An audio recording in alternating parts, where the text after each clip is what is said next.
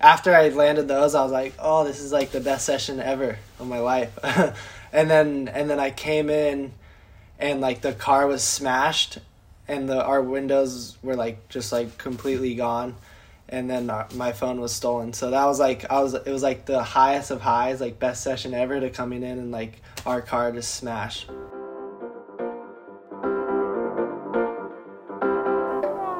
Welcome back to Stab Podcast. This is Michael Ciaramella, and we are back with another episode of The Drop. First things first, Buck and I are going to sit down to discuss everything that happened in surfing this week from El Salvador's $170 million investment to who is going to be in and out of that next event in Punta Roca. Spoiler alert John Florence is not the only top five surfer who will be withdrawing. And then we're going to get into Team Italy's surprise pick for their new surf team assistant coach.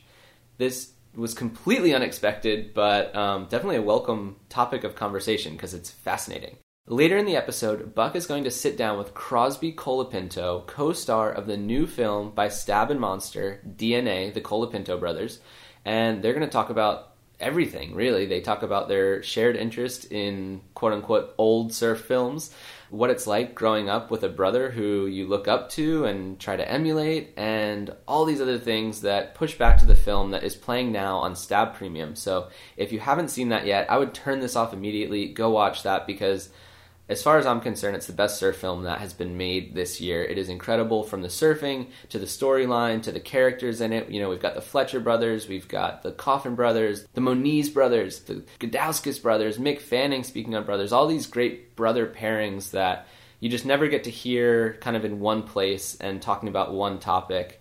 So yeah, it's just it's an incredible, incredible film. And like I said, he'll be talking with Crosby at the end of this episode. But before that, we also have a surf sin that I must say it has it sparked a lot of interest in me personally. I think everybody's going to be able to relate to this one, but it's going to involve Dane Reynolds, self-flagellation, and lots of other good things. So yeah, this is a pretty wild and rambunctious episode of the drop. So we hope you enjoy. And without further ado, let's hop in with Buck.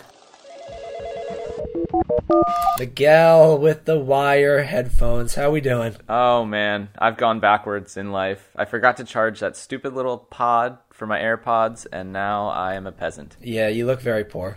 Yeah, it's um, yeah, it's just the way it's got to be. We get the podcast has got to get done, so we're going analog. But hey, El Salvador event coming. Yeah, you were just placing your round one bets. You told me. I was. Yeah, I went pretty well it's all relative. For me, I went pretty hard. Well, and I know you and Stace did the preview in the last episode of the Cusp, but you've got your preview coming on Stab Premium, and I saw the title, and I think you're a terrible person. Oh yeah, sorry. I'm a bit of a, a stance. Um, a- ambassador of the sock company. yeah, I'm an ambassador of the sock company. Stance. Stance ambassador.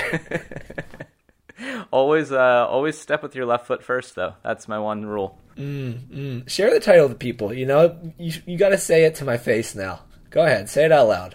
Goofies stay home. El Salvador doesn't want you. Oh my god. Hey, the first headline that we're going to go into is just going to prove you wrong immediately. Okay, if you say so.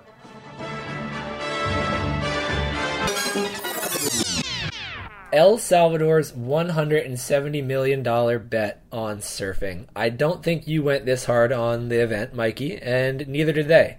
But El Salvador is in an interesting place as a nation right now. Um, they, in 2019, elected a gentleman named Nayib Bukele, who is now 40, so he's younger in uh, the realm of presidents. He's made Bitcoin a legal tender, and he has put $170 million into a surf tourism campaign. That is a lot of money, especially for a tiny little nation down there. Huge. Absolutely massive. Um, and his logic behind it, he's not a surfer, by the way. Um, but he sees a lot of value in it, I guess, looking in places like Indonesia and Hawaii and whatnot. But he's trying to become like he's trying to have El Salvador really become like the next true like surf destination. And his logic is, and I quote, for tourists to be interested, the conversation in El Salvador needs to be about surfing and not death. And I love that those are the two options. It's either death or surfing, and that's I think a lot of us feel that way. It's death or surfing. It really is. I, agree. I couldn't agree more. And it's funny because you called out he's not a surfer. I feel like it would have been so much worse if he was. Like it, this story would be weird to me. I'd be like, oh, I'd have a weird feeling in my gut about a surfer thinking that this is going to work. But the fact that he isn't, but is still identifying it as a thing where, like, hey, we can get a lot of people here to come surf these world class waves. Uh, we can pay the WSL $2.5 million to hold a CT there. And uh, let's go big. Let's see if we can change it. I mean, they had they had some rough decades, you know. They had there where the MS13 gang came from. They had a brutal, brutal civil war. And the fact that they're now in a place where they're identifying surfing as a thing that they want the nation to be associated with and they want to really drive tourism for them, like, it makes sense. It seems to be working. And I mean, if you grew up reading surf magazines and just thought that that's what that world was, and you need any further proof that that world has changed so fucking immensely, here you have it, folks. It's on a platter for you. Yeah, and speaking of immense, I think one of the most shocking revelations I had from reading this story was actually I didn't read it, I, I saw it, and it was the breadth of Bukele's shaka. I mean, that thing had some real girth to it. I don't know if you saw the, the distance between his thumb and his pinky had to be a good eight inches. Hey man, if you're coming in office at 40 with these big ideas, you're gonna you're gonna have that energy, and you love to see it. You love to see it embodied on the stage there. Um, but yeah, this is a huge bet. I mean, I know that with all the brands under that Boardriders umbrella, so you had Quik, Roxy, Billabong, DC, RVCA, all these brands like this. I know on average they spent like between one and three percent of their annual sales on marketing, and for some of the bigger brands that translated to be like 10, 20 mil. So far, this has been over the course of three years, and we're talking 170. And I mean, apples and oranges when you're talking about an Instagram ad versus building a boardwalk for people, like shit, like that's part of the campaign. It's not just like, you know, creating content and trying to get people in that way. But it's huge. I mean, it's just, it's immense, like it's Shaka, no matter how you look at it. Um, just like the Shaka, if you're looking from the pinky side, the thumb side, any angle, like he's making sure that it's, you're, you walk away impressed. Yeah. And I mean, talking about those brands as well, we had a piece earlier this year about what it costs to sponsor a CT event nowadays versus back in sort of the heyday in the late aughts when brands were paying $3 million a pop. Nowadays, it's closer to that 1 million range and even below. But El Salvador came in and they dropped 2.5 on this thing. So, yeah, it's it, it's pretty wild. Yeah, yeah. I mean, which makes sense. It's like, hey, have you spent, um, you know, your whole business has been about staining pieces of fabric and getting people to buy them? Or are you a struggling uh, developing country that has just come out of a really tough few decades? Like, of course uh, they're going to overpay, right? Is that wrong? Can they? Is that ethical to like charge El Salvador two point five mil and like a surf brand one? Like, what the fuck? I think the play here, I think El Salvador actually got the last laugh because presumably they paid the WSL in Bitcoin Ooh. in either late 2021 or early 2022 when it was actually worth something, and now it's not. So the WSL basically only made half of what they actually were owed. Whoopsie. You know what? The only the other thing that I there's something I severely dislike about this. Um, I'll actually go so far as to use the H word. Yes, that. Hey, I went there. I went there like ten years ago, and I could still see out of my right eye. Had a great time. A great time when you got the full optics in the right eye.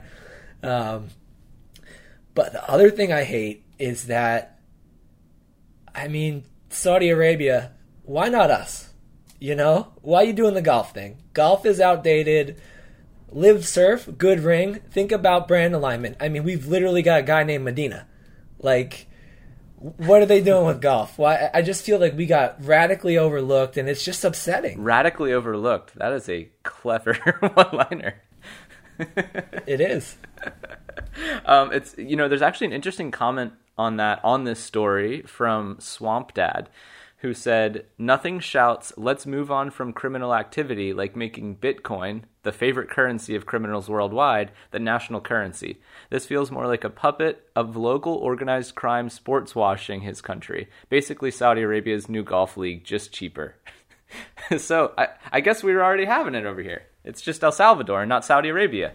That new golf league does sound expensive, but for real, like, what if what just let's just play the game of what if for a moment like if saudi arabia thought maybe surfing like the way i think about it is when i was a half-ass grade pro surfer you gave me two contracts one was with fox racing company the other with the, it was with the saudi arabian government i know what one i'm signing Like, and I'm sorry, it's not going to be the dirt bike one.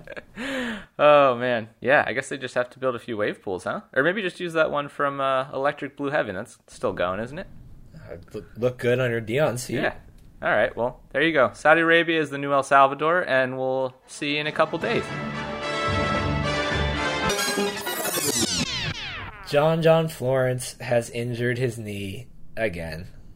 You have to read that. It just you have to be sullen. Like you get it's a somber headline.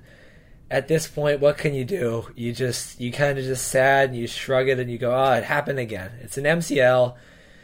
Happened at G-Land. He's out for El Salvador, most likely out for Brazil. And the thing that like I want to talk about immediately is that when we talk about news like this, you sometimes see comments, whether it's on our site or social media, being like, people being like, well, I'm not watching the WSL anymore. I just want to call bullshit on that immediately. That's like the person who goes on a bender and then goes, I'm not drinking for a month. And then you see them on Friday, not Thursday, they're back with a beer. You're still watching the WSL, but it is such a bummer when we lose John John, and it's happened again, this time due to his MCL literally, I mean, I I've, I know I've said the stat before, but this is now four times, four seasons in a row, basically. Every season since 2018. Obviously, we missed the one in 2020, but still, four seasons in a row, John John has fallen off the tour in the middle of the season. And again, he's in a position where he could easily win a world title this year. Um, and I know he said, obviously, he's out of El Sal, most likely out of Brazil. I've torn my MCL twice.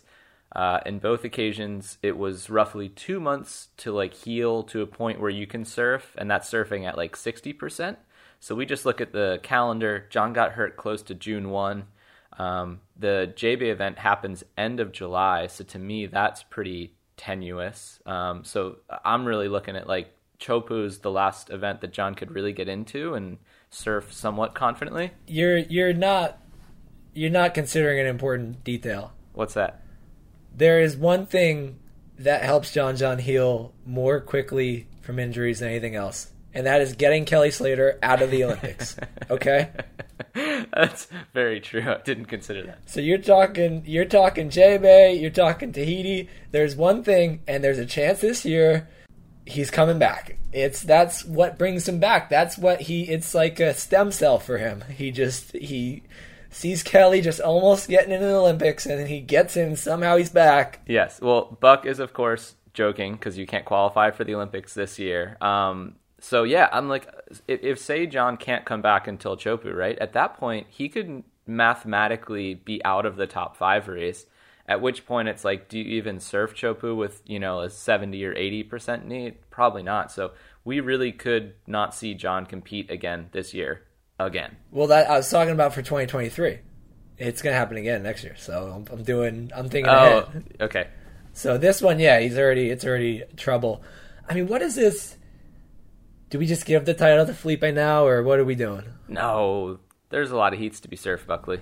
Can we? I would like it if we could. Yeah, I mean, I wouldn't hate it either, but I think there's a lot to happen still in this season. I think that the top five is going to shake up a lot still. We're going to see some really interesting and new faces in there. And yeah, they're going to have to face Filipe at the end of it, and good luck beating him. But if I'm Jack Robinson, I'd be feeling pretty good at this point.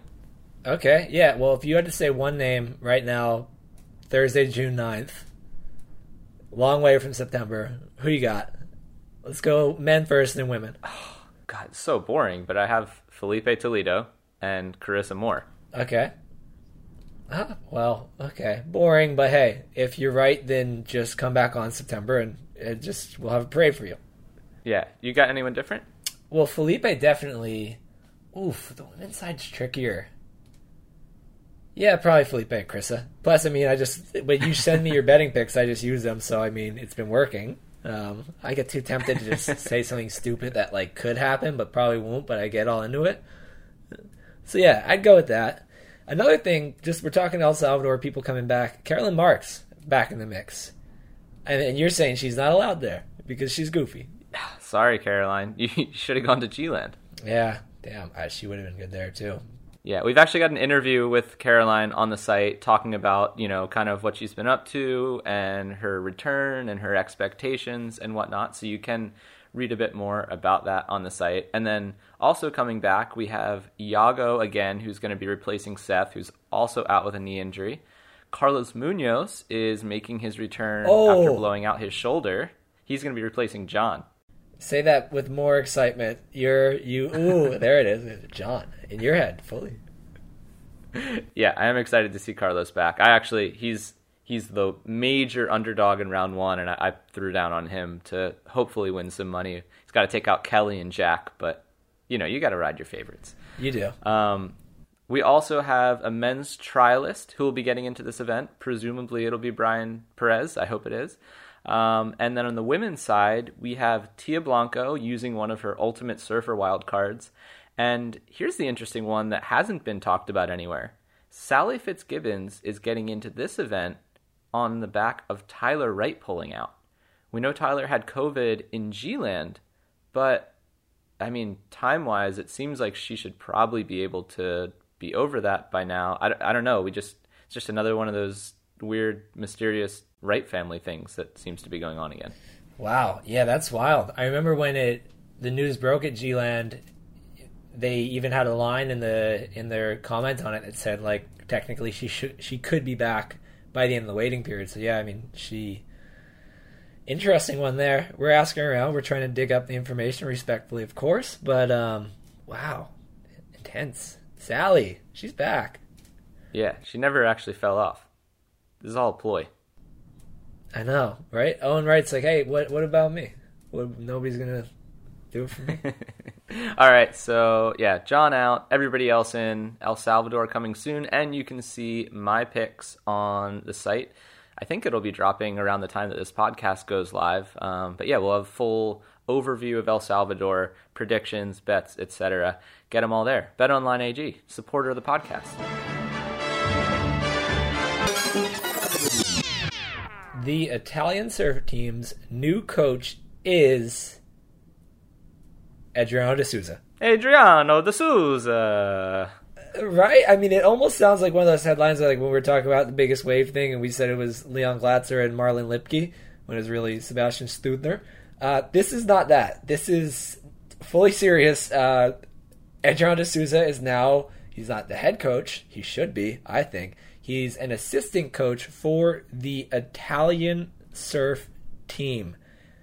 This is interesting because we haven't really seen a move of this level yet. So to surf for another country, you have to actually have a passport. You can't just there are creative ways to get a passport, but you know, you can't get too creative with it. Like it's uh it's you have to have some connection to the country to get a passport, especially if you're only going to do it just to surf for an Olympic surf team. With coaching, nothing like that applies. You know, these federations can just have a budget and they can spend it how they want, and so coaching anything can happen. And this, this is the first time we've seen something high profile like this where a nation that doesn't have too deep a surf history or too much going on in the modern surf world other than Leo and not Jesse Mendez. Uh, first time we've seen a big coaching play like this, and it's pretty wild. Like, I wonder if we'll see more of this. Well, that's not necessarily true. We saw Peter Townend go to China. I know, but that was pre-Olympics. Okay, okay, okay. Pre Olympics, yeah. And to be fair, I think this is a great call by the Italians. I don't know why the Brazilians didn't hire him, but like when you're looking for a good surf coach, it's always the guys who were not the most talented surfers. Like you want them to have had that CT experience. They have a world title, even better. But you don't want them to be a Medina, a Slater. Well, maybe maybe a Slater. No, Slater would just confuse people too much. But like with Adriano, you know, he had to work his ass off to get to where he got. Like, you know, arguably he never sh- had the talent or ability to win a world title in the first place, but he made it happen. And those are the people who are the best coaches. You think of Glenn Hall. You think of Jake Paterson, even he he's honest about that. He's like, "Hey, I wasn't the best surfer. I just knew how to win. I was smart about it." Exactly. So I think, I mean, uh, this is a pretty obvious um, career path transition for Adriano, but yeah, going to the Italian team is an interesting twist. It is. It is. And I just I'm a little bit concerned about what's going to happen with the claims cuz Adriano was never really afraid to throw one out there Italians, they're very expressive. I mean, it's this is setting up to be a really intensely heavy claiming team, especially like you know the ISA World Games in Hyndon. Because sometimes if you claim a you know eight foot backdoor tube, sure, but claims are at their worst when it's like a two foot wave that you just grind out the three turns that you need to get a six point one seven on, and then you just throw your hands in the air and my God, that is going to be a force to that is going to be a sight to see in Huntington Beach. There are going to be some some hand gestures thrown around for sure. I actually, you know what I'd love is if a, a, surfer didn't get the score that they wanted or they didn't get the priority call in their favor, they just throw out one of the Italian one of these to the judges, you know, where you have your your kind of fingers all come together and they're pointing upward and you just kind of shaking your hand like this. Yeah, I want to see one of those, a real Italian who the fuck do you think you're messing with? Well, we got that, and then like, how hard would it be to bully an ISA judge? Like, how hard would it be to get just a couple mafia guys down on the beach, and just just the presence, you know, just the implied they're just kind of hanging around, looking at up at the judges, you know, maybe flash a little something in the belt, like. Come on, like we're also talking, you know, we're talking about Huntington Beach, so the judges could end up with a coyote head in their bed. Easy, easy, or just incite a little riot.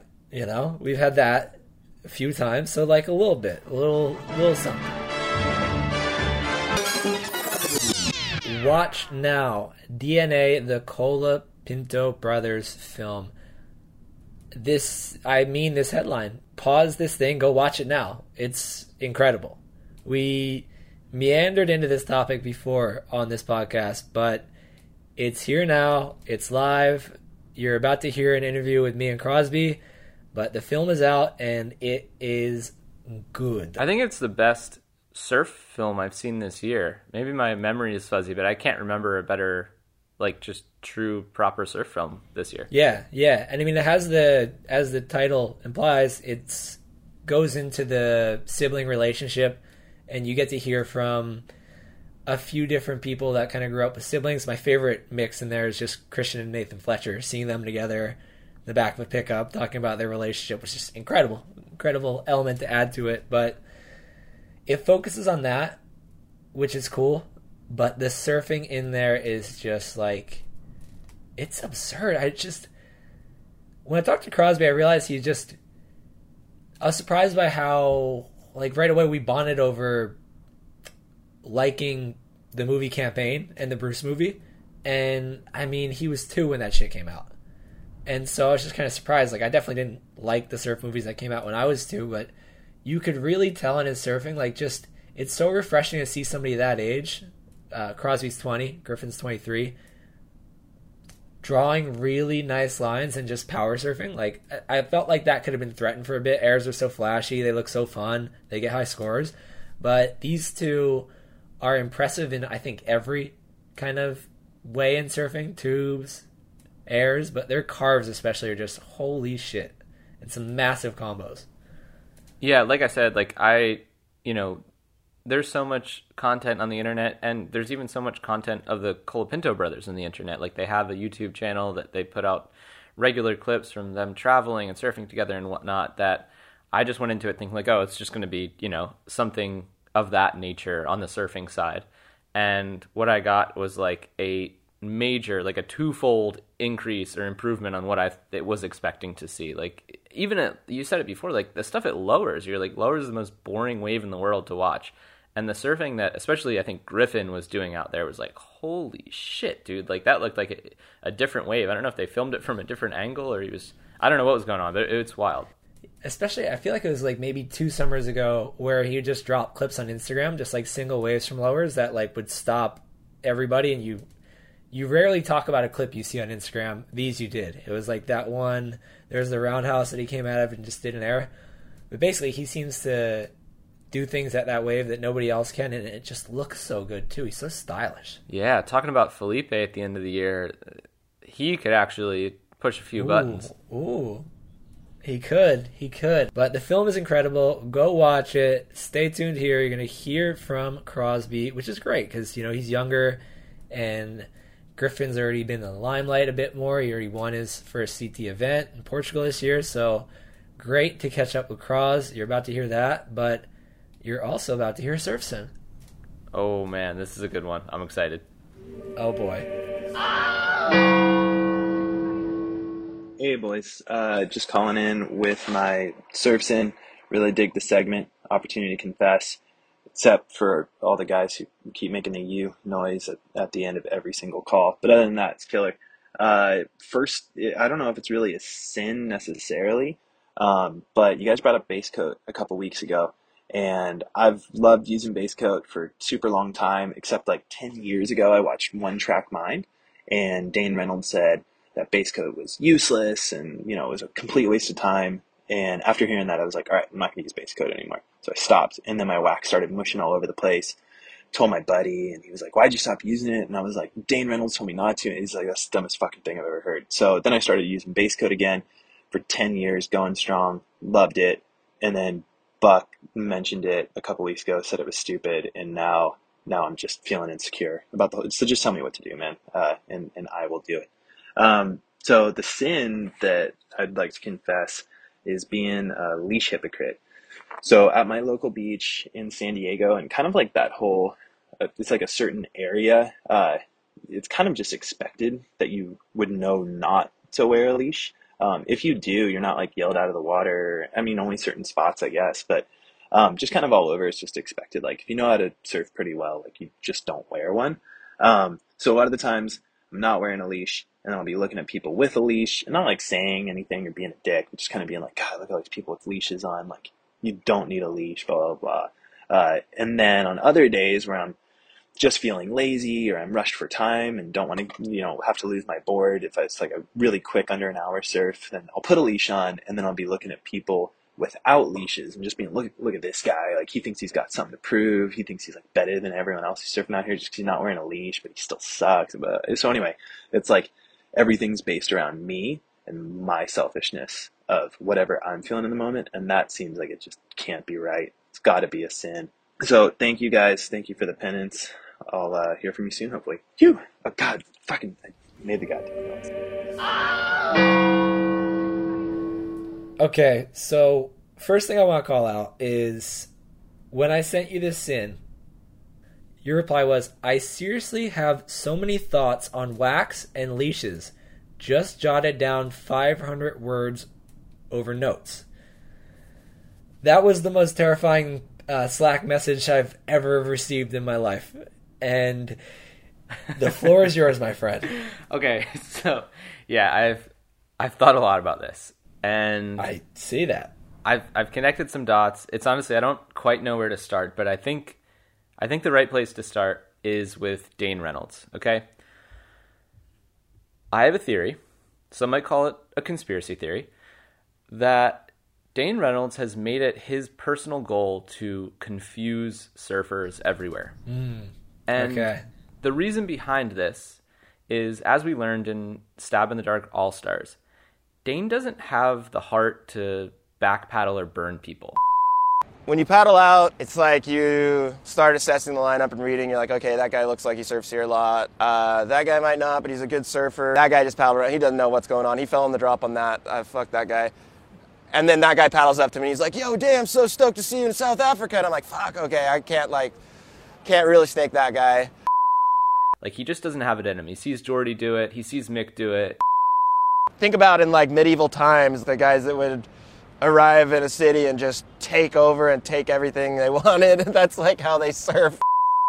And even though he's obviously on the same level as those guys, and people might even respect him more than those guys, he's just like, I can't do it. I just, it's not how I was brought up. It's, I, I just don't have it in me. I am so curious about how you're going to relate this to a leash.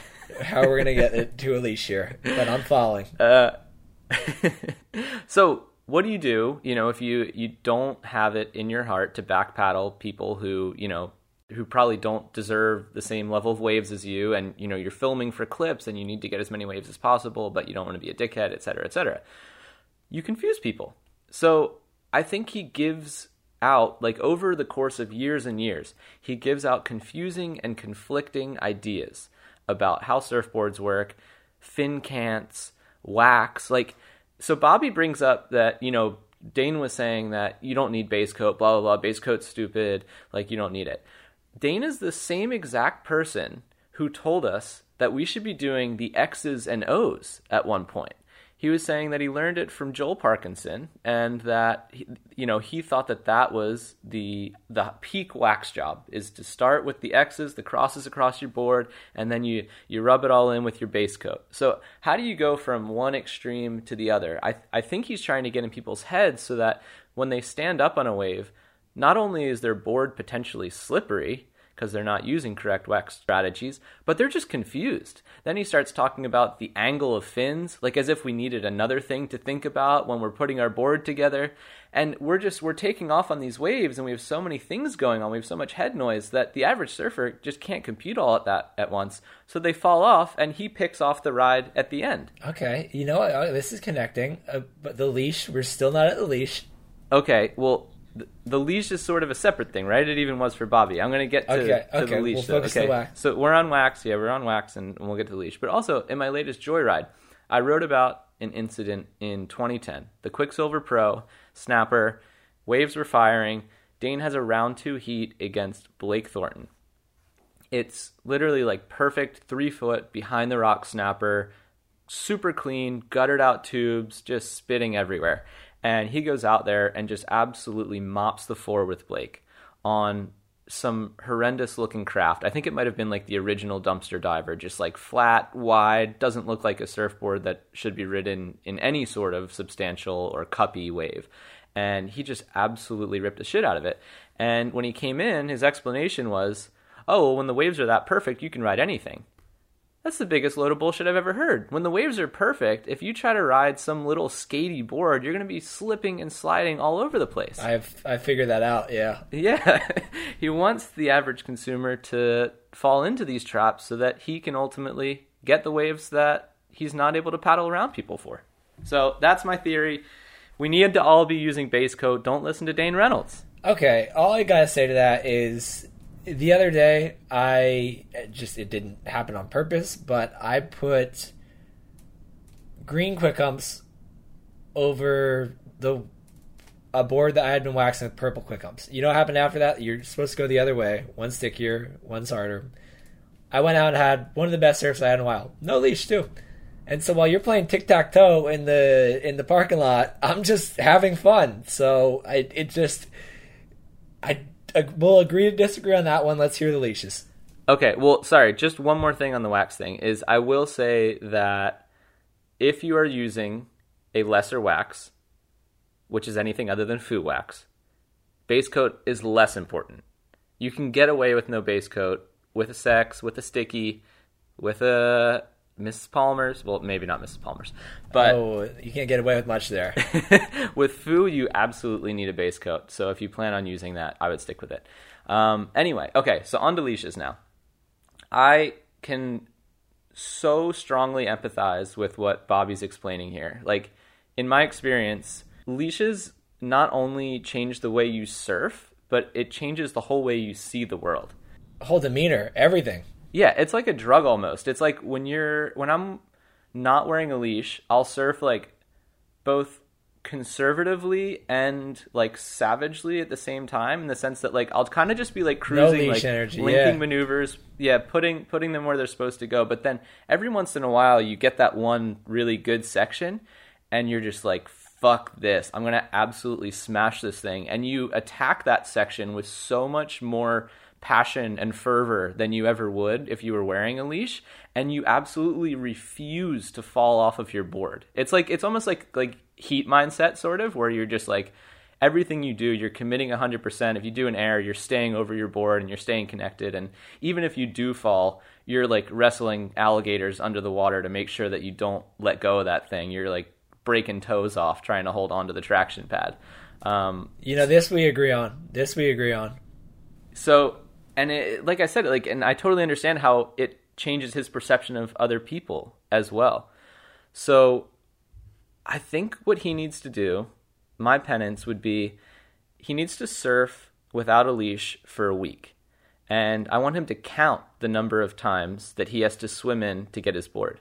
And by the way, uh, the only way that you redeem yourself from losing your surfboard when you're not wearing a leash is if you body surf all the way up to it if you have to like body surf a little and then like walk halfway and then do that dive thing and then stand back up and walk. Like that's not cool. You got to body surf all the way up to your board. But anyway, he's got to go surfer. We count the amount of times that he has to swim into his board. And at the end of the week, I want you to grab a comp leash, nice thin one with, you know, it's light.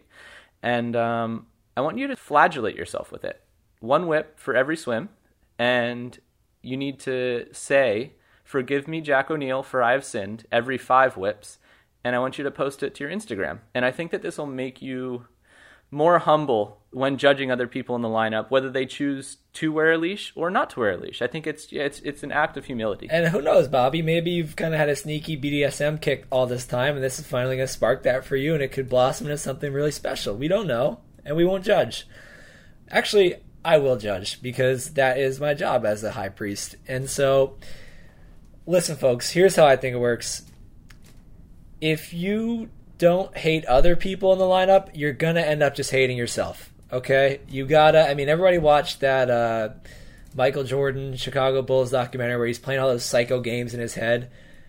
We're none of us are Michael Jordan. I think we all do this, and you gotta hate somebody. You gotta have these fake rivalries. You gotta pretend every single person on the beach is watching your every single move. Play these games in your head. We all do it. You know we all do it, and so I think this is a result of of him yeah just a way to not hate yourself. You got to look cast that hate outwards instead of inwards. And so i really like it. I never really thought about that before. Uh, sam mcintosh has a great point he always brings up that the people who confess are the most self-aware surfers in the world. I think this is a great example of that.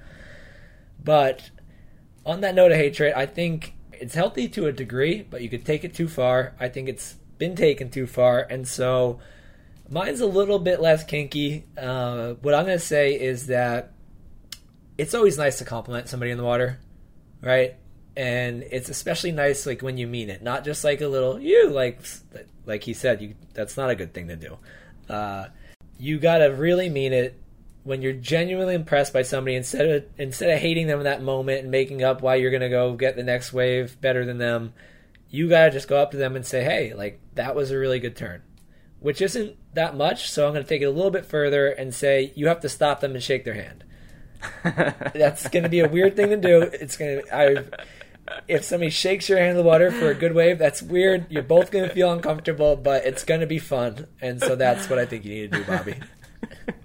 I don't know if I've ever seen somebody shake another person's hand after congratulating them on a wave. That would, yeah, wow. I would love to see that one day hey, and maybe that'll be a thing. Maybe we'll have more of that. The world will be a better place if everybody's just shaking hands after. I mean, let's do it, Bobby. You're gonna be a pioneer here. Oh, you know what? I guess Kelly and Rob Machado. I know it was more of a high five, but mm. same idea. Same idea, similar. But no, you got to shake like stop because the shake you have to. They were riding, you know, that high five you gotta stop. Like you gotta. It's gonna be awkward. It's weird shaking. Like you shake your somebody's hand in the water, sometimes meeting them, but like as you're kind of paddling out back together after a wave, that's gonna be a weird thing to kind of. They're gonna be like, "Is this guy reaching in to shake my hand?" so good luck with that.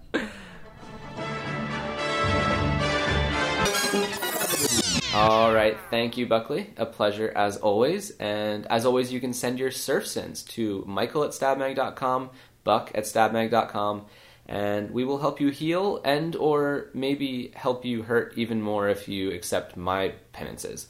Um, so that's up to you though. We always give you two and you can choose your own and we always always always recommend that you send them in once you complete your penances because we want to know that you've healed. That makes us feel better and uh, in a best case scenario we can air them again on the podcast because that's what this is all about healing now we're going to hop into an interview between Buck and Crosby Colapinto on their new film, DNA. It is made by Stab and Monster, and like I said before, it is just absolutely incredible. So this talk is also really fascinating, and we hope you enjoy. All right, Crosby Colapinto. Here we are. Let's talk about your movie. Right now, it's a week from the launch date and I want to know how you feel about it. Um, yeah, yeah, I'm excited because I don't know. Just having a, a movie done with my brother is just something super exciting because it's like we Griffin and I have been watching surf movies ever since we were super young, and, and being able to be in Kolohe's Reckless Isolation movie was like super special. But now having pretty much like a kind of like a, a profile piece on Griffin and I is just like such a just a cool experience, and I feel like it's cool because when we're older we can like go back and watch it and just having a movie out there is just i think is just so rad because it feels like movies have sort of like died out almost and just like it feels like more people are trying to make a push and and like so just having a movie i think it just is rad So you said that you grew up on them. What were your favorites? Well, I think I kind of was like almost late into watching surf movies. Like I always I watched them when I was super young, but I really started watching them when I was like probably like 13 and on cuz like I I didn't really like I I would I'd watch them, but I wouldn't really like watch them before I'd go surf and then and then Griffin really got me into watching a lot of like surf movies just to get psyched to go surf. So we started watching like a bunch of Andy and and Parko. We were mostly watching like bunch of YouTube clips of like Parko and like Andy and Taj, but but I think my favorite movie we had like we got someone's old hard drive with like a bunch of old movies, and I think the Bruce movie was like probably one of my favorites. Really, the Bruce movie? Yeah, Damn. Okay, I actually I rediscovered it lately. It's probably like a year ago, where which is so funny because now we live in an age where you can just find them on YouTube. Like you could find it's all pirated, but like you could find a full version of the Bruce movie, or you could find like a part from a certain movie. Some of it is legal, most of it's pirate, but uh yeah, the Bruce movie was good. What was your favorite like like part, like song, section, all that? I think I think the Hawaii part where it has a rock song. It's kind of like the one of the famous rock songs is Motorhead. yeah Motorhead. It's sick. It's just like gets you just like fired up to go surf in Hawaii. Ah, well, we are on the same page there. I knew exactly what you're talking about. That is just no class song. Fuck, it's good. Yeah, and he's all formed out like pulling the barrels. It's just sick. Yeah, I love how much of like just a cocky dickhead he is in that movie too. Like, like they're asking him questions, and he's just like, "That's a dumb question." Like, it's just like he's just like oozing with that confidence, and you see it in the way he surfs. It's like, Yeah, he's Just it's just so like good. straight straight gangster. He's so yeah, nuts. But also also like uh campaign and campaign two are were like are my go to to watch. Especially like campaign two, like every single guy in it is gnarly and every part's gnarly. that's so funny. I mean, we are there is we're over a decade apart in age, and those were my go-tos. But I mean, they came out when I was like 13, and it was like the only thing you could see. Yeah, I I just love that the old school look to it. You know, like the the longer board, the longer board shorts, like they're all formed out. Everyone has like perfect form. Yeah. I love that that that part about it. What about like favorite section out of those? Did somebody's part like really stick out to you? Uh, Andy's part is was is probably the one that I go to a lot In uh in campaign or campaign two? in campaign two, in Okay. both. yeah, okay. I was gonna say we're almost same page there. I'm like campaign Andy part. I like campaign two Andy part as well, but uh yeah, it's it's the it's just campaign one that does it for me there. oh yeah, Yeah. yeah. Damn though, how good like I always because I, I have a hard time understanding like it's like I said like that came out when I was like 13 and you just like it means so much to you then and you think it's like the biggest best thing ever and so I always wondered how some of your age would like respond to it or if they if they just be like you your generation's old washed up doesn't matter but it's uh it's cool to hear that you still value it Oh yeah, hundred percent. I I freaking I look up to that generation like so much. Just like with like surfing wise, like they're. I th- I just saw everything look better. Like it, it. I mean, I didn't grow up in it, but it just seemed like everyone who was coming out of that generation was like every guy had good form, you know, and and like they were all riding bigger boards, so it's like that's probably how they have good form is because like if you're riding a bigger board like you kind of have to have like you I feel like they had to like figure out ways to like get speed with the wave instead of like hopping all over the place and like pumping down the line just to to just to do an air but like just like the lines they would choose I just I thought it was just sick Wow, that's funny. I I had a conversation with Jeremy Flores like right after he retired, and because he qualified at like 17 when guys like Andy and Aki were on tour, and like really, I think especially qualifying that young and being so young and being around that was obviously like an intense experience for him.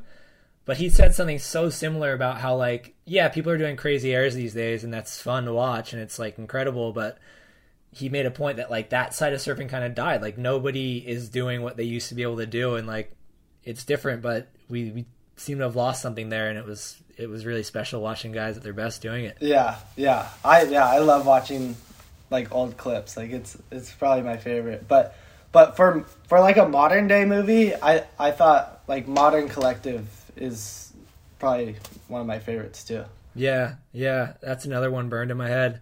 But as much as I like watching old movies, holy shit, DNA is gnarly. Like I obviously knew how good you and your brother were.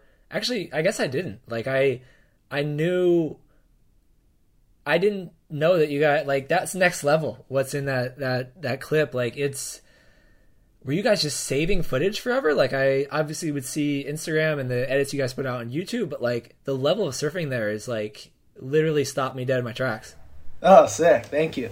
Um, yeah, uh, we saved clips for probably probably like a year because it, it started off as Monster wanted Stab to do like a an episode with Griffin and I, like when we went to Australia for the contest during like COVID times, and they wanted to do like episodes on us, and we go surf like these these uh different towns and we'd have like a local from the town like an old ex pro or something would come down and like watch us surf and then and then we would just free surf and then whoever won that or like whoever surfed best in that session like won the session. And then we did that and we had like we had like bosco come down and like judge us and and like tommy witz and it, it it was cool, but the waves were pretty shitty every time we surfed, and and we didn't really get shit for clips. And then and then we're like, okay, that like I don't know if we could do anything with these clips. Like it was so bad. It was like Griffin and I surfing like the worst waves, like just completely bogging. And then and we only we only like we were planning to go over there and go like try and get good waves, but we never did. But and then it ended up turning into this movie because I went over to Indo. I went over to Indo and I got I, I got clips there and I was I was like gonna just make my own little part, just like a three minute edit or something. And then and then while uh, I was in Indo, Griffin was home and got all the lowers clips. So then we were talking to Stab and we were like, what if we just make like a short film or something and, and then we go to try and do one more trip, which was Mexico and then and then we would have like a Hawaii part. So that took about like probably about like six months right there. Was it is it like hard for you though? Like, especially with your generation, there's so much emphasis on things like social media, and a lot of people talk about like instant gratification. Was it hard for you to like come in from a session knowing you got a crazy clip and not want to like share it immediately? Yeah, I mean, when I was in Indo, I I got like some clips and I, I wanted to like post a couple, but I got my phone stolen twice. Like I got a, my phone stolen in Bali, and then while I was there, I got a new one, and then I went over to like Yo-Yo's, and that's where we were like surfing most and got most of like our air clips, and I got my phone stolen there, so I was I was phoneless for like a month over there, but um yeah, but it was kind of nice. It was refreshing, but yeah, it, it was heavy. Did you still have like a computer, or were you just like no tech guy? Um, I had I had my computer, and I was with like I was with like Jet and Wyatt McHale, so I was like using their phone to like talk to people. But but yeah, I the back to like the social media things. I think it's it's weird because it seems like now you put out like just one clip and it does better than putting out like an edit, you know. So it's just it's weird how it works now, and I feel like everyone's like attention spans are so short that they can't watch something over like ten minutes now, and they just want to just like see something for fifteen seconds and like tap it twice and give it a like and a comment. Yeah, yeah. So, but, but like that's like I would rather I would rather put like a clip out and just have it there and just it'll I feel like it'll just like it's kind of like timeless almost like it'll be there forever but like at Instagram it's just like you see it once and it's done. Totally, totally. Yeah, and I mean, I think like honestly, you could get a hundred thousand people watching a clip of a wave or whatever it is, but even if the views are like you know 10 20% of that on a full length clip you're i think the people that are watching that and especially people that are going to go back and rewatch it are really it says a lot about how much they value your surfing. I mean it's people talk about attention and people spending attention and people trying to win your attention. It's like for somebody to give you that much attention like you said in a, in a era where it's like so hard to get any um, for somebody to sit down and give you 10 20 minutes is like a massive thing. And i think it just speaks to like the quality of, of what you put out. It's just a whole different thing. I feel like it's just you can't compare you know an ig clip to a, a full length movie you know Yeah, yeah, for sure. that kind of sounded like a low moment i wanted to ask you like a high moment what was a low moment being like the phone theft thing but like in those travels to indo mexico what was like a favorite memory from the trip Well, I had a crazy high to low moment, which was in, like which includes a phone being stolen. But the session of where like we were surfing, so the session started off. We like went out and we like, we parked the car at Yo-Yo's, which is kind of like it. There's no one really around, so we weren't really expecting the people some like some Indo dudes to like smash the windows. So we left our, our phone in the car, but we we paddled out, and it was like that session was the best session we had, and I landed like probably two of my best airs in my life on that session, which are in the movie.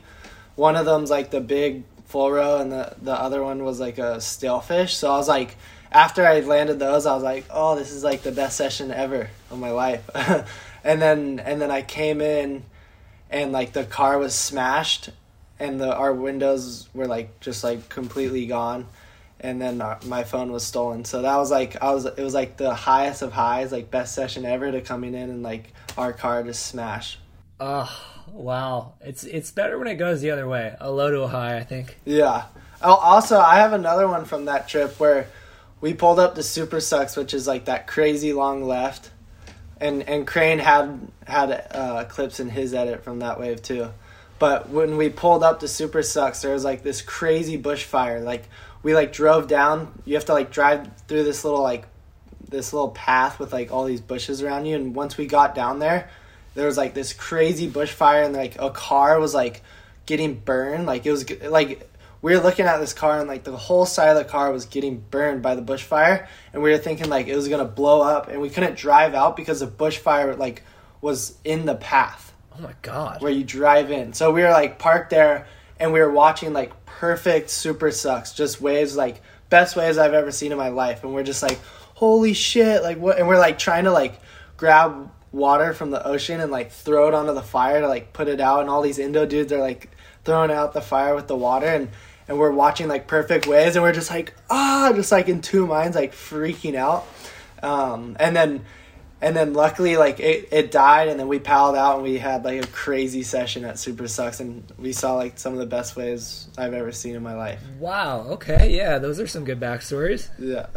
yeah Um, do you you talked about two airs from Yo-Yo's, but do you have a favorite clip of yourself in the movie? Like a clip you're most proud of? um yeah i, I think i think um there's a left from or away from super sucks that was like it was a it was probably one of the longest barrels of my life because it just the wave the wave's incredible it just you get barreled at one section then you come out and you pull into another one and you're like okay like i just got two long barrels like that's crazy. And then and then another one comes and then another one. There's like four different sections but but i had a wave because we when we showed up our first day at super sucks we got like two days and our first day we thought we were getting like super deep and then we watched the clips and we were kind of all like pocket riding. And we are like damn like what the hell were we doing?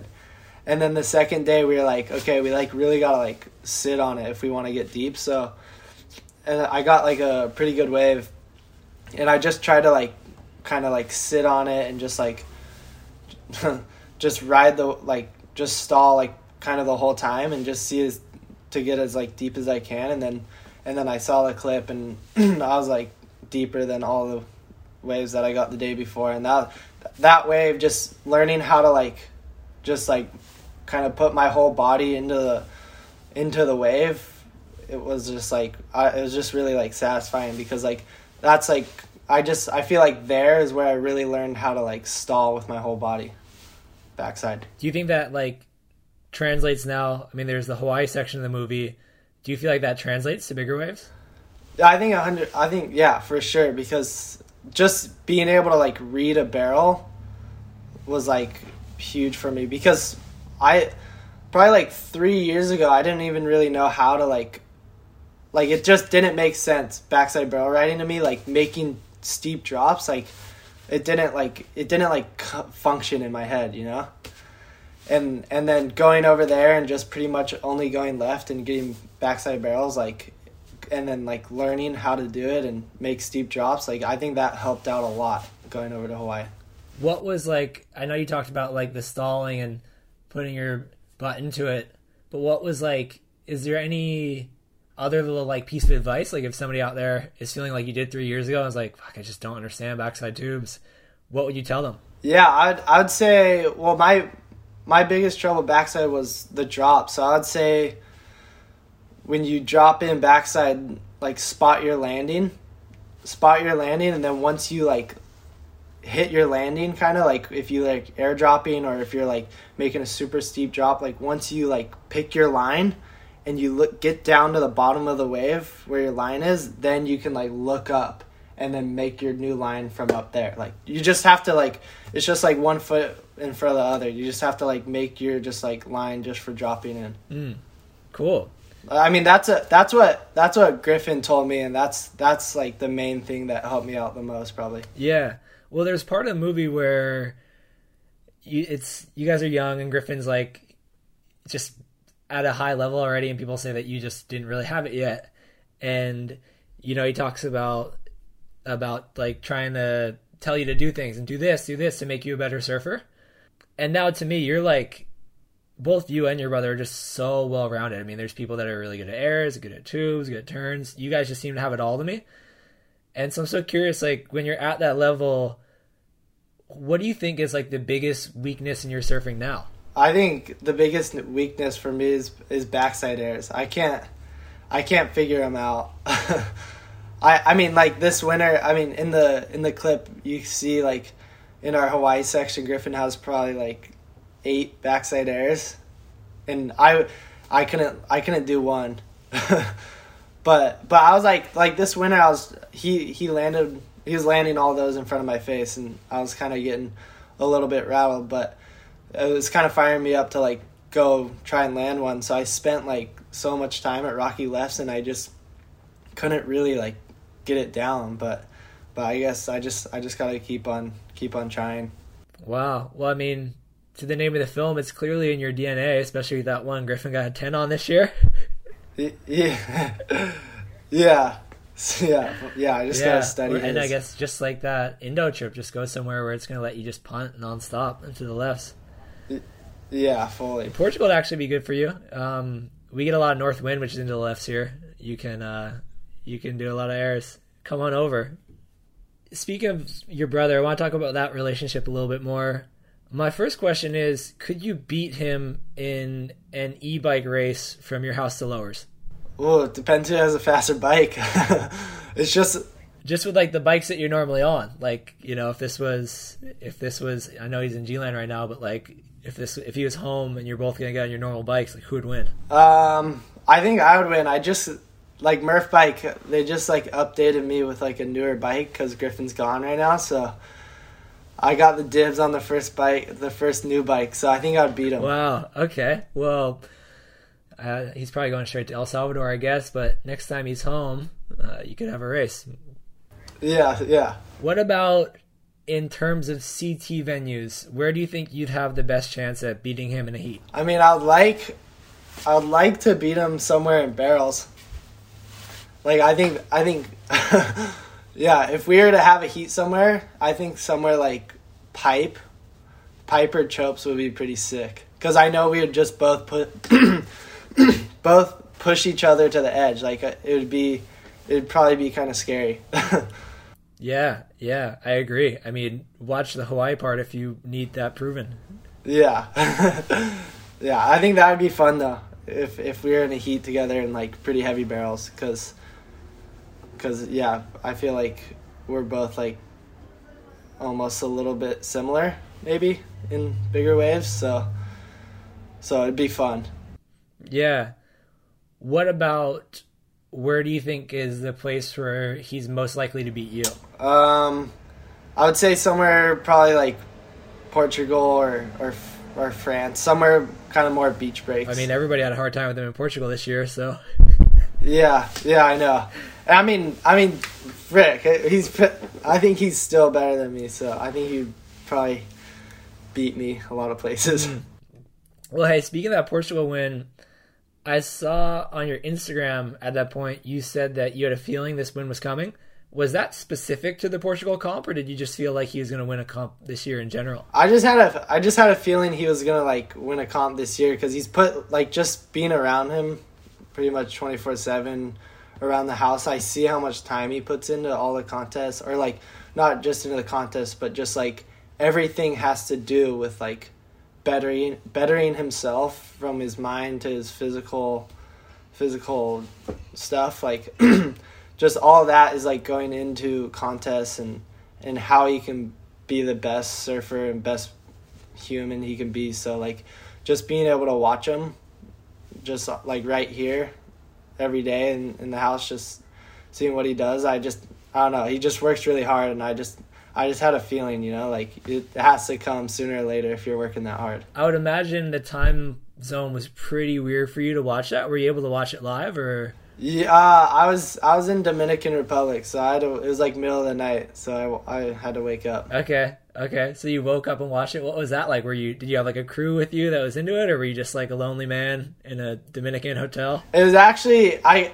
I actually kind of I kind of feel guilty for it, but like I I we kind of, it was like the last day of the contest, so we like went out that night, and then and then I I woke up like super early. It was like four or something, kind of like naturally, and I was like, well, like something's off, and then I was like, oh shit, the comp, and then I pulled it up, and it was over, and I was like, and then it said like when you pull up the the app, it said like congratulations griffin colapinto and i was just like holy shit. No way. Like just started screaming yeah just at like four and then and then I went and like watched the replays right away. But I was like, it was like four, it was like four or five, and I was just like so just like, I had like adrenaline almost just from like even seeing that. I was like, holy fuck, like Griffin just won a CT. Wow, yeah, that's pretty wild. That's pretty wild. I can imagine, especially that like middle of the night delirious kind of feeling. Yeah, I I should have, I should have been up. I should have been up watching it. I like I just forgot. Yeah, yeah. Especially that was such a weird. It's they got unlucky with like there's such good waves right before and after that event. It was like a weird. You know how I hate when it's like start and stop and start and stop like that one. But um, yeah, fuck, your brother was surfing really good, obviously. Yeah, that was sick. You talked about just being able to watch him and see how much work he puts in.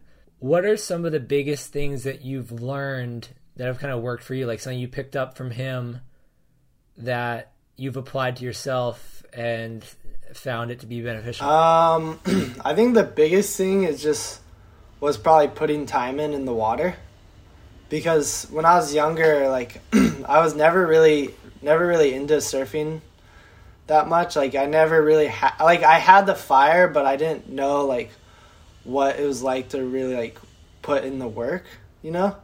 So I remember losing a contest and like I remember after the after the contest it was like nationals or something and I was so bummed and Griffin came up to me and he's like you can't really be bummed because you don't you don't surf that much and you don't put in the time. And then he's like if you really want to like make it or get good at surfing you have to like surf a lot. And then ever since then like I remember that whole summer and like the whole year after I was, I made sure that I surf like 4 hours every day. And then I think I think that was the biggest thing for me because that that's what like really kind of like started the fire for me like really got me like going yeah what's your average like surf say lowers is good what's your average kind of surf time, or do you just go like all day and you're you're kind of in and out of the water all day? What, how do you kind of play that? Yeah, if it's if it's firing, we usually try to just like time the tides because low tide kind of like shittier. So we try to just go down through high tide, and if it's firing, we'll just surf until it gets shitty. Yeah. Okay. And then and then once it gets shitty, come back and eat, and then go back down. Mm. Um, interesting. And I asked you before about what you think some of your biggest weaknesses in surfing are. What would you say are your biggest strengths?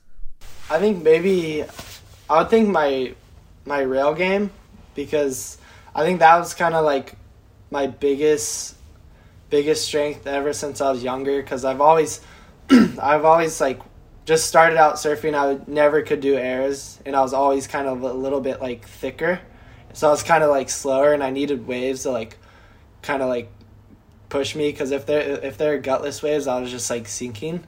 So I think like being able to just learn how to like do carves and just stick to the rail I think that was like my biggest thing when I was younger and I think that kind of carried over. Because I I think like a good the feeling of a good carve is probably the best feeling in surfing almost like I mean they're all like if you do something good in airs or barrels or carves it's all really good but just like a feeling of just like a big powerful carve that you can just hold your rail throughout the whole wave it just I think that feeling is just incredible You know what? I have to, I have to say that we ran an interview with John John Florence not too long ago, and two things you said reminded me of it. One was just the time in the water thing. Um, you know, Hawaii tides are like super minimal, um, and he said in that interview that he's like can surf for seven hours straight sometimes, like almost by accident too. He'll just like not intend to do it, but he just like can't get out of the water type thing. um, and then another thing was he called out that to him, like who we all know what he can do on a surfboard, which is pretty much anything.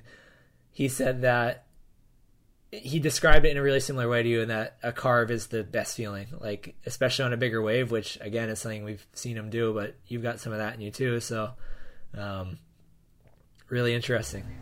Yeah, I mean, you watch his carves and you just like you go, "Holy shit, that must feel good." I know, especially when he's on like a ten foot wave, you're just like, wow, that looks yeah, nice. just from like the very very top to the bottom, you're just like, "What?" Yeah, yeah. Oh, and the interview is like going into this like granular feeling of like accelerating through it and like the weightlessness of it. He's just he got deep on the carves. yeah, he's he's guru carves. He's got the guru carve. Yeah. Who else do you look up to? Like obviously your brother, John, any other surfers, um, like modern surfers. We talked about like videos in the past before, but who else do you look up to in uh, today's world surfing? I look up to a lot of guys. I mean, Kalohe. I love Kalohe's approach with just surfing all around waves and just being able to see him surf like every day is pretty special. And and Ian Crane, I, Ian Crane surfing's pretty crazy. He like that last clip he just put out was psycho. Like every he kind of has it all too. Like he he he has he has a crazy rail game too. Like he, he does these grab rail carves. There's a part from Indo where he like starts at the top. It was almost like a John carve, and he's like just grabbing his rail. And just looks like he's just like he's got his warrior face on, just like. Um, and he's just pushing super hard, and then and then he has like crazy airs too. But also like Ethan Ewing, I love his surfing. His style's incredible, and and like Gabriel and Filipe. I and I I really like I really like Yago. Yeah, I think Yago's surfing sick. He has a good style and like I his approach on waves are I think is really cool. Yeah, yeah. Oh, I really like his backside airs too. I feel like he makes them look so stylish. Yeah, yeah, he has sick style. Is your goal for this year to qualify? Um, yeah, it's yeah, definitely. But I I didn't make like the challengers, but I was able to get a wild card into the Australia events. So I'm still still trying to milk a couple wild cards. But if I could pull They have like a million every event, don't they? Like it's it's like half the field is filled out, and then they have WSL wildcards for like the other half. It's pretty. Yeah, yeah, I know. So hopefully I could get a couple of those and, and get a result. I, I I went over to Australia wanting to wanting to get a result just like everybody else, but but I didn't. But I learned a lot and just. But yeah, I mean, I, if I qualify this year, then sick. But if I don't, then like it's all good because I don't know. The more time, the better. Almost you see guys kind of when they get on early, it's kind of like they peak when they're about like 23 or like that's when they really start to figure it out. Yeah, yeah. I don't think you need to rush there. You'll you'll get there. I don't think there's any doubt about that. Um, what what did you you said you learned some stuff in Australia? What did you walk away from that feeling like you learned? Um, just I learned just like that, like everyone, the guy, like I I lost early, so I was I was watching a lot of heats and and I had a couple like a few buddies do really well, like Jet and Cade and Brady Sale, and but so I was I was down there a lot, like watching all the heats. Um, but it's just it's not really like the best surfers who do well in those QSs. It's more like the guys who are on the best waves. Because I, I feel like even on the QS, you don't really have like you got to surf good, but you don't really have to do much to get a good score. I feel like if you're just on a good wave and you're just doing a couple good turns, like you're gonna be re- rewarded with like a six or a seven, no matter what. Like, and it's like there's 30 minutes, and and all you really need is two waves, and it's also being smart with priorities. So that's like I think that was the biggest thing I learned. Is that something that does that not come naturally to you? Like you know, how some surfers are like super patient, and others are like the other end of the spectrum is just catching a million little waves, whatever comes in. Are you? Do you see yourself on uh, either side of that spectrum? Well, I feel like when I was younger, I kind of, I kind of was a little more patient, and I, I it kind of made more sense in my head. And then once quarantine hit and I went on all these like free surf trips and just tried to get clips, I was just like so used to like riding waves and like getting in a rhythm of like just free surfing. And then when I got back after COVID, I was kind of like super scrambled and and just started like riding a bunch of waves and like never really stuck to like my plan before I'd surf and before like a heat and I would go out and I would just end up riding a bunch of waves and like lo- I've I mean I've done like probably 10 contests now and I've I've lost like second or third round in every contest. Just I think from that mostly. Just being stupid, but but like I I love contests so much like just just the feeling you get before and after and even even the feeling of like losing it's like it's a it's a feeling that you don't really feel with like anything else in surfing. Yeah, yeah. I guess it's just like getting to have any like negative feeling. It's just it's interesting because you that's available to like a human. You know, it's like crazy that you can like feel that type of thing to respond to something. You know. Yeah, yeah, fully. No, it's the the whole like contest surfing is just like it's a whole different playing field. Yeah. What is that feeling like to you? Like, how would you describe the feeling of like losing heat? Um, I mean, f- for me, I try to. I've I, I feel like I'm getting pretty good at losing over here now, but um, it's I get. I would say like I'm definitely getting better at it. Like the last few contests I've lost, I've just kind of like I like accept it and then I just try to figure out what I was doing wrong or what's happening or why I'm losing and then just try to work on it and just re- kind of realize but I realize like my brother helped me out with this too but um if you write down like all your mistakes and what how the heat went like once I write it down it's kind of just like out of my head just try to like throw it on the paper and just leave it there and not really like try and think about it for like the rest of the week. Mm. Mm. I like that. That's really cool. Do you do that with like um with things you want in the future as well? Do you are you into like writing stuff down that way? Yeah, for like writing goals and stuff.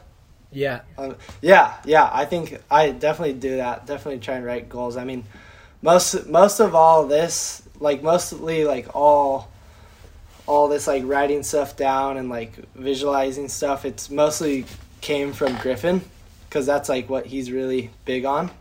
So like I've learned that from him, and he's he's kind of like been like write it down, visualize, do this, do that, you know, like so most of that stuff is like from Griffin's experience in all the contests that that he have done.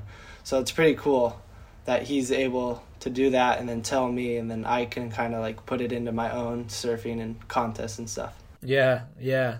Well, I think like you said before, it's you're at a good age to just be figuring all out. Like the you've got plenty of years ahead of you, and uh, especially when you're dropping clips like the the ones in DNA. I mean, wow, it's uh, it's awesome to be able to like figure out the competitive side of Surf World while putting out edits like this. It's uh, really cool.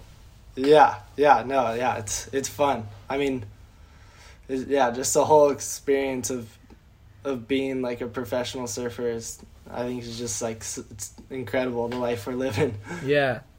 Well, I have to ask you. We were talking about some Challenger Series stuff.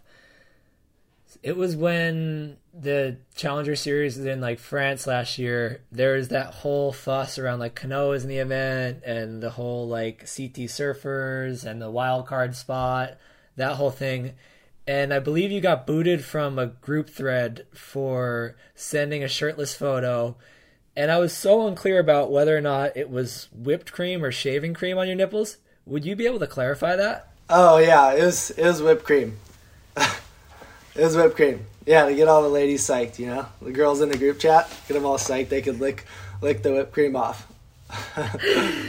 did you get? Did you actually get kicked out of the chat for that? Or yeah, people I did. just get mad at you. No, I, I got I got kicked out. I don't know who kicked me out, but I got booted.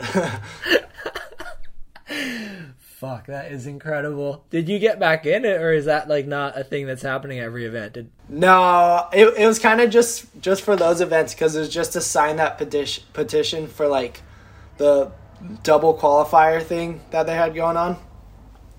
So it was, it was just that that that whole deal was was super funny because we were playing cards and we were playing cards and we were like, what should we do? And then I was with like Seabass and Nat Young and Cade Matson. We're like we thought of that one like loser had to send in a mirror selfie and put olive oil on their stomach and whipped cream on their nipples and like flexing in the mirror and and i lost and i had to do it but it was honestly like it was kind of funny Oh, I thought. it was hilarious. I mean, that whole situation was, you know, the right thing happened in the end, and um, God, it was. I when I heard that and I saw the photo, I just, I was so happy. I thought it was the best thing I'd seen in a while. So thank you for that. yeah no worries uh, I didn't yeah. even realize the olive oil touch too. That's that's a nice uh, that's a nice addition. yeah the ol- olive oil was legit i got i got all greased up really made Wow, the made the abs really pop wow, yeah. Well, nice work there. And then a few more questions for you, but I do want to talk about the Hawaii section in the movie. We touched on it a little bit before, and you talked about backside tube riding before. You guys get crazy, crazy waves over there. Are you? Do you get scared in the water? Or are you just fully confident out there? Like, there's a massive day at Pipe Backdoor. Are you just fully in the zone, or are you dealing with fear in some way? Uh, it's no, yeah, I'm definitely fearing, like deep down. But I feel like, I feel like this last winter, I've kind of like figure out figured out like my little, my little ni- niches and like my little like little uh, secrets to like finding where the waves are and like figuring out where to be in the lineup to be like figure out where like most of the good waves go where no one's on them and like and like the locals aren't looking at them. And I think just I think that was the biggest thing for me for getting waves this winter was was figuring out that and just and just like putting in my time. Like I mean I like I was I think I was I would try to be out there every single day there was like a good pipe day because like I think that's the biggest thing is just putting in your time and I don't know people say that the locals like psych or like if you put in your time you'll be good and, and I've kind of like heard that from when I was younger so that's like what I'd try to do most is just putting put put in my time in the water there. I get that side of it, but what about I want to talk about that fear side a bit more. Like, do you something swings into you and off the wall, or like that stretch, um, you know, the stretch? um, are you like, are you nervous before the session? Are you nervous in the water? Like, how? What's your experience like out there? Like in terms of just like committing to the wave when it actually comes to you? shitting myself like 24/7 out there. But I think the biggest the scariest part is the crowd. I think because I know I know like that I I could go on like a set, but like like being in the spot for one is like the scariest part because I mean not being from there, you're kind of always looking around to see if like a locals gonna go on a wave. So I'm always kind of a little bit under and like kind of like paddling, but like looking over my shoulder to see if someone's going. And then if someone's not going, if you're looking at the person who's paddling and they don't end up going, then you're like you're all in on this wave, and then you look to your right, and then the another like locals to your right going, and you're like just about to stand up, and you have to like pull back and like maybe get sucked over. I think that's the scariest part, or like burn someone and some local comes up and just slaps you. Like I think that that part to me is the scariest part. You found some this winter that, or this past winter that uh, nobody else seemed to be looking at. Nobody on the right, nobody on the left. Gave it the full scope, and you were there. Yeah, I was. I was, my head was. My neck was sore after. yeah, I would imagine. Um, all right, last question. What's what's the plan for this year? I mean, we talked about the Challenger Series a bit, and you know maybe you'll get the call for Bolito, but other than that, you know, release more edits, just keep focusing on contests. What's uh, any trips planned? What what do you got? I'm kind of just I'm kind of just kind of going with the flow right now. Just, I mean, just whatever pops up, pops up. If I get in these contests, I'll, I'll go do these contests, and I'm, I'll be excited to do those. And then, and then if I don't, then I'll definitely try and just like go on some trips and stack clips, and try and make another part. And then, and then Hawaii season comes around, and just go spend the whole winter over there. That's kind of that's kind of the plan. Mm go find some lefts, do some airs. What about actually? That wasn't the last question. Wave pools. Do you feel like you've benefited from them in a way? Like if you you talked about wanting to really figure out backside airs, is that something you think you could like achieve in a trip to Waco, or you think like it's different different to apply it to the ocean? I don't know. I I went to Waco and I was I was going left a lot and trying trying backside airs a lot and it didn't like I didn't really like benefit out of it, but I feel like when I went, I almost wasn't like I wasn't I felt like I was like I was trying to like figure them out, but I wasn't like I don't think I was trying hard enough really. Like I wasn't like watching backside air clips to like figure it out, but like I feel like maybe now if I went then I would be able to figure out. But I just think it's so different. Like wave pools, like the sections and wave pools to normal in the ocean. Like it's just I think it's just off. I mean you see you see some of these kids like do the craziest airs and wave pools, and then they go in the ocean and they don't do the same thing. But I mean, they're but I'm not saying like the kids are shitty. But they're, like they're gnarly, but but you just see them in the ocean, you're just like, oh, like they're way gnarlier in the wave pool.